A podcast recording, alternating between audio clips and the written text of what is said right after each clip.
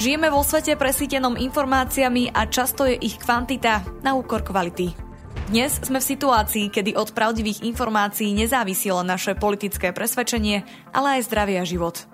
V dnešnom dieli sa budem rozprávať s expertným výskumníkom Kempelenovho inštitútu inteligentných technológií Jakubom Šimkom o úlohe umelej inteligencie v boji proti dezinformáciám. Ešte predtým si ale vypočujte krátky prehľad správ.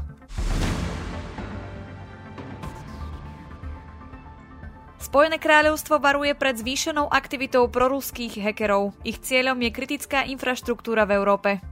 Výkonný riaditeľ spoločnosti Google vyzval na celosvetový regulačný rámec pre AI, podobný zmluvám používaným na reguláciu používania jadrových zbraní. Obáva sa totiž, že súťaž o pokrok v technológii bude na úkor jej bezpečnosti. Bývalý príslušník americkej armády je podozrivý z riadenia prokremelskej dezinformačnej stránky. Naprieč sociálnymi sieťami mal celkovo viac ako 135 tisíc sledovateľov. Aj viac ako rok po začiatku vojny niektorí obyvatelia východnej Ukrajiny stále podporujú Rusko napriek neustálemu bombardovaniu zo strany ruských síl. Podľa odborníkov ide o dôsledky ruskej propagandy. Stanica Fox News súhlasila so zaplatením 717 miliónov eur v rámci dohody o urovnaní sporu. Spoločnosť Dominion Voting Systems totiž Fox News zažalovala za ohováranie v súvislosti so šírením dezinformácií o voľbách v roku 2020.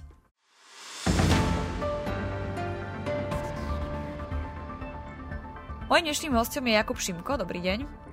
Dobrý deň. Podielate sa na projekte This AI, vedeli by ste nám ho priblížiť, prípadne objasniť pojem dôveryhodná umelá inteligencia? Projekt AI, popri iných projektoch, ktoré sa zameriavajú na umelú inteligenciu, ktorý riešime v Kinite, a tá zameriava špecificky na úlohu tzv. claim matchingu, čo je vlastne párovanie alebo vyhľadávanie, keď chcete, výrokov na základe dopytu, ktorý je tiež nejaký výrok tak aby e, tie vyhľadané výroky sa obsahovo zhodovali tým zadaným, hľadaným výrokom. Čiže nie, aby tam bola len nejaká syntaktická zhoda e, na základe možno nejakých kľúčových slov, ale aby to naozaj obsahovo zodpovedalo tomu, čo ten výrok prezentuje. Čo je teda náročnejšia povedzme, úloha aj pre strojové učenie. A no teda využívať toto chceme okrem iného aj v podpore boja proti dezinformáciám, pretože sa to dá využiť na, na, na veľa úloh. Napríklad, keď potrebujeme zistiť, či už nejaký výrok, o ktorom máme pochybnosti, či je pravdivý alebo nepravdivý, niekto sfakt-checkoval napríklad. Tak na základe takéto pokročilé metódy matchingu obsahového sa to dá urobiť lepšie, tá úloha. Dá, dá sa vyriešiť lepšie. No a čo sa týka dôveryhodnej umelej inteligencie, ten, ten pojem sa používa rôzne, či nie, nie, nie je nejaká ustalená definícia, aspoň nie teraz. On súvisí s nejakými ďalšími vlastnosťami umelej inteligencie, napríklad s jej vysvetliteľnosťou, teda ak nám nejaký model dá odpoveď pri nejakej úlohe, tak by nám mohol k tomu aj povedať, prečo si v úvodzovkách myslí, že, že, že tá odpoveď je taká, aká je. Čiže ak by som to zase vrátil k overovaniu informácií, povedzme, a môžeme si kľudne predstaviť eh, nejaký chat GPT, ktorý teraz veľa ľudí pozná. No tak ako, ak by som sa ho spýtal nejakú otázku, napríklad faktickú, a tak okrem toho, že, že by mi mohol dať tú odpoveď, tak by mi k tomu možno, že mohol dať aj nejaký zdroj, na základe ktorého si myslí, že tá odpoveď je taká a možno, že by mi v tom zdroji ešte mohol aj vyznačiť, že na základe tejto, tejto a tejto vety si to myslím. Keby som si to chcel ako používateľ dohľadať. Čo by určite zvýšilo dôveryhodnosť no, takéhoto modelu. Čiže toto sa pod dôveryhodnou umelou inteligenciou dá predstaviť. Práca napríklad s externými zdrojmi informácií, ale nie je to jediný aspekt. Asi, asi budú aj ďalšie.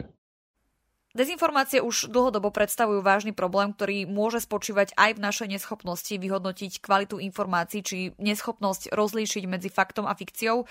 Kde možno v boji proti dezinformáciám hľadať úlohu umelej inteligencie? O tých úloh, ktoré môže umelá inteligencia alebo strojové učenie, nezabúdajme, že, že to je stále len strojové učenie, je viac. Indikácia nepravdivého obsahu je jedna z takých úloh, kedy my necháme nejaký model posúdiť nejaký obsah, to môže byť kus textu, článok, obrázok, video a nechať si predspracovať vlastne, alebo teda da, dať nejakú indikáciu, že či ten obsah má, vykazuje nejaké znaky, že by mohlo ísť e, o obsah, ktorý nie je úplne informačne kvalitný, povedzme. Pričom však samozrejme to neznamená rozhodnutie o tom, či je niečo pravdivé alebo nepravdivé. To v konečnom dôsledku bude vždy musieť spraviť človek, ale strojové učenie môže pomôcť e, dosť výrazne urýchliť napríklad predvýber takýchto zdrojov. Druhá úloha, ktorou sa môže AI zaoberať, je napríklad detekcia strojovo generovaného obsahu, čo samozrejme súvisí s tým, že áno, že môže ísť aj o nepravdivý obsah, aj fiktívne záležitosti, čiže obrázky alebo texty. Tomuto sa napríklad vedujeme v inom projekte, ktorý sa volá Vigilant, kde teraz vedujeme e, pomerne dosť úsilia vlastne benchmarkovaniu existujúcich detekčných metód na detekciu generovaného textu. No a ďalšou skupinou úloh sú vlastne úlohy, ktoré súvisia s pomocou vlastne media professionals, napríklad fact-checkerom, ktorí sa dajú podporiť teda v rôznych etapách ich práce. Môže ísť napríklad o o identifikáciu dôkazov alebo podporných materiálov, ktoré by im pomohli v argumentácii, alebo napríklad e, môže ísť aj o tú úlohu identifikácie, či už nejaký výrok vôbec bol sfaktčekovaný predtým. Čiže na to sa dá využiť napríklad ten claim matching. Čo si možno predstaviť ako výstupy takejto spolupráce človeka s umelou inteligenciou? No, ideálne by to mohlo vyzerať tak, ako niečo, čo by urobil človek, napríklad fact-checker. Čiže, čiže sa snažíme vlastne zautomatizovať niektoré kroky, ktoré, ktoré by za normálnych okolností robili ľudia. Aj ten výstup v tomto ohľade eh, by mohol byť podobný. Hej, čiže napríklad tá informácia, že tento výrok sa už neoplatí faktčekovať, pretože tu je veľmi podobný výrok sfaktčekovaný, dajme tomu v inej krajine a stačí sa na ten faktček pozrieť a prípadne ho preložiť a použiť a radšej si vyber nejaký iný výrok na faktčekovanie. Ako toto je takýto istý výstup by, by dal človek, hej? akurát nie po pár minútach práce nejakého modelu možno, alebo po pár sekundách, ale možno po niekoľkých hodinách vyhľadávania online. Čiže toto je ako ideálny scenár, alebo teda taký, ktorý, ktorý, ktorý si predstavujeme. A s tým, že teda urychlia sa reakcie na situácie. To je akoby ten benefit, že, že rozhodovanie môže ísť rýchlejšie a môže byť aj potenciálne lepšie, pretože ten stroj sa dokáže pozrieť na viacej dôkazov, než by zvládol človek. Pri, pri niektorých úlohách. Pri iných úlohách ten človek bude zrejme ešte dlho nezastupiteľný. Využitie umelej inteligencie nebude obmedzené len na boj proti dezinformáciám. V akých odvetviach môže nájsť alebo už nachádza svoje využitie? Kde možno vidíte úlohu umelej inteligencie o niekoľko rokov? No tu je ťažko povedať, lebo tých oblastí je veľmi veľa. Hádam už by bol aj kratší zoznam oblastí, kde sa umelá inteligencia nepoužíva, ale také typy, takí typickí zástupcovia sú napríklad zdravotníctvo, kde už pomerne dlho sa, sa strojové učenie používa pri diagnostike napríklad CT snímok. Iná domena, kde sa strojové používa už relatívne dlho, je, je doprava, čítanie, automatické čítanie značiek na autách. V energetike sa používa na optimalizácie dodávok energie v sieti, najmä v takých prípadoch, kde je už veľa dodávateľov, čo je v podstate to, čo nastupuje teraz, respektíve bude ešte významnejšie v budúcnosti. No a pravdepodobne jej význam bude len rásť, keďže ľudia sú, akí sú hej, a, a čokoľvek, čo, o čo majú pocit, že im uľahčuje život, tak okamžite sa to snažia používať čo najviac. Využívanie umelej inteligencie určite teda prináša svoje výhody, ale aj určité prekážky či rizika. Akým výzvam môžeme v tomto ohľade čeliť? Prvá výzva sme my sami. Vždy ide o úmysel človeka. Ten, ten model natrenovaný je v podstate vždy len nástroj alebo je v pozícii nástroja. Samozrejme, on môže mať nejaké neočakávané vlastnosti, ktoré vznikli neumyselne a, a môže tým pádom napáchať potenciálne škody aj, aj z tohto dôvodu. Ale ja by som v prvom rade riešil, že či, či my ľudia tie modely chceme používať na niečo šlachetné alebo nie. A to teda nie je len otázka budúcnosti, to je aj otázka už minulosti Napríklad si môžeme spomenúť na odporúčacie algoritmy, o ktorých som v tomto podcaste už e, pred nejakým časom rozprával. A samozrejme, je tu v súvislosti s dezinformáciami nielen to odporúčanie, ale napríklad aj výroba e, dezinformačného obsahu, prepracovaný fake content začína byť ako čoraz dostupnejší. V minulosti bolo potrebné pomerne dosť ľudského úsilia, e, aby, aby niekto vytvoril nejaký podvrh, ktorý bude vyzerať aj uveriteľne, ale dnes je to teda dostupnejšie. No a potom je tu aj to šírenie dezinformácií, ktoré teda jednak majú na svedomí aj odporúčacie algoritmy, ale vieme si predstaviť aj ďalšie ešte zhoršenia, napríklad šírenie personalizovanej dezinformácie, ktorá je vlastne na mieru ušitá každému jednému používateľovi, aby na ňo lepšie zapôsobila. Môže sa zdať, že v poslednom období sa s umelou inteligenciou roztrhlo v rece a technologickí giganti sa predbiehajú v tom, kto skôr verejnosti ponúkne svoj nástroj. Názory na využívanie umelej inteligencie sa rôznia. Chat GPT od spoločnosti OpenAI napríklad dostal stopku v Taliansku. V čom spočívajú tieto problémy či obavy? No tak chat GPT špecificky, on eh, pôsobí tak disruptívne, uh, to je ešte otázka, že či je naozaj taký, disruptívny, ale teda minimálne tak pôsobí, že mení pravidlá hry a to ľudí vyrušuje.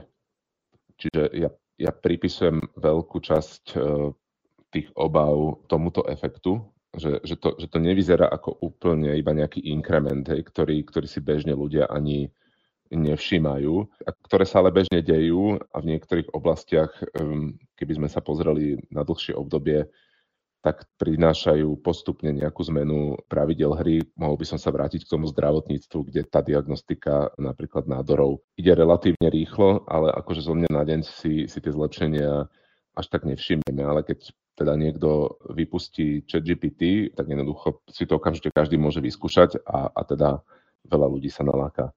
Čiže to je, to je taká skôr psychologická stránka, ale samozrejme, že tam sú aj nejaké technické nedostatky, za všetky spomeniem niečo, čomu sa hovorí halucinovanie. To je vlastne fenomén, kedy my sa toho modelu niečo spýtame, spýtame sa ho nejakú možno faktickú otázku, len ten model, on v skutočnosti tomu, tomu nerozumie, on nemá vedomie, on, on sa len snaží nám odpovedať štatisticky najlepšie, ako, ako vie. A on je natrenovaný tak, že, že vždy dá nejakú odpoveď Hej, a nejakú odpoveď, ktorá vyzerá dôveryhodne, ktorá, ktorá ale vôbec sa nemusí zakladať na pravde. On si ju proste suverénne vymyslí. A toto je problém, lebo, lebo ak sa toto stáva len v malom množstve prípadov, ak vo väčšine prípadov on odpoveda správne, no tak ľudia sa na ňo začnú obracať s dôverou a potom sem tam dostanú naozaj nepravdivú informáciu, pričom to nie je nikoho zlý úmysel, ale jednoducho napriek tomu ju dostanú. A môže im to spôsobiť problémy. Aký máte názor na reguláciu vývoja umelej inteligencie v budúcnosti? Bude potrebná a kto by s ňou mal prísť a v akých líniách by sa možno mala držať? Regulácia potrebná bude v takej či onakej podobe. Regulovať už dnes musí aj štát v konzultácii samozrejme s ostatnými hráčmi pre danú oblasť, čo teda sú aj vendory, umelej inteligencie, teda nejakých modelov a služieb. Konzumenti, mimovládne organizácie, akadémia, čo je proste uh, celý vlastne quadruple helix, by sa toho procesu mal zúčastniť, ale teda malo by to byť pod gestiou štátu, podľa môjho názoru, uh, pretože nejaké pokusy o samoreguláciu nielen v umelej inteligencii, ale celkovo vo svete technológií tu už boli aj v súvislosti s šírením dezinformácií a nevyzerá, že by e, fungovali nejako efektívne, nakoľko sú v rozpore častokrát s finančnými záujmami napríklad veľkých sociálnych médií. Čiže tá štátna regulácia napriek všetkým jej nevýhodám, ktoré má, napríklad v tom, že je pomalá, že môže byť nedokonalá, že ten štát alebo Európska únia nemusí mať tie kompetencie odborné a teda áno, aj jej procesy uh, nemusia byť dostatočne rýchle na to, aby aby stihla reagovať, aby ten štát stihol reagovať, napriek tomu nevidím lepšiu možnosť. Jedna z partikulárnych vecí, na ktoré si treba dať pozor, v súvislosti s umelou inteligenciou bude zodpovednosť prevádzkovateľa. To znamená, že e, nemôže to byť tak, že niekto natrénuje nejaký model, a ani len nám neukáže dáta, na ktorých to trénoval a nechá iné entity, aby ho používali a pritom nebude prebrať zodpovednosť za to, čo ten model urobí, aké dá výsledky.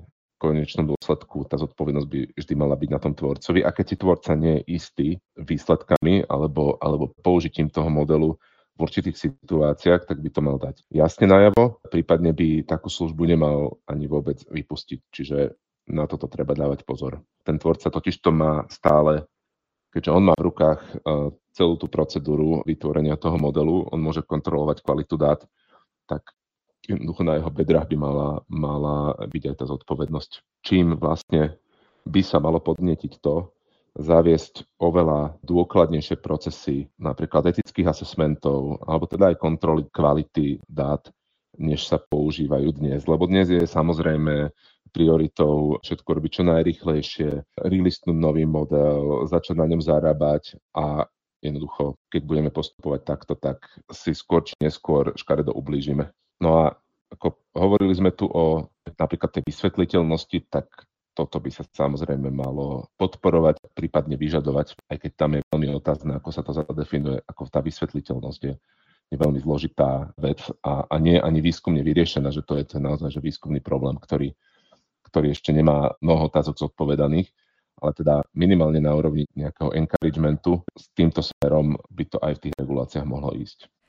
Hovorí expertný výskumník Kempelenovho inštitútu inteligentných technológií Jakub Šimko. Ďakujem za rozhovor. Ďakujem. Ak sa vám tento diel páčil, môžete nás podporiť či už jednorázovo alebo pravidelne cez Patreon. Umožnite nám tak vytvárať nielen kvalitný obsah, ale tiež budovať komunitu ľudí, ktorí rozumejú potrebe zdravého a transparentného infopriestoru. Viac informácií nájdete na stránke infosecurity.sk v sekcii podpora. Na príprave podcastu sa podielal Peter Dubolci. Táto epizóda vznikla s podporou Európskej únie. Verím, že si nás pustíte aj na budúce.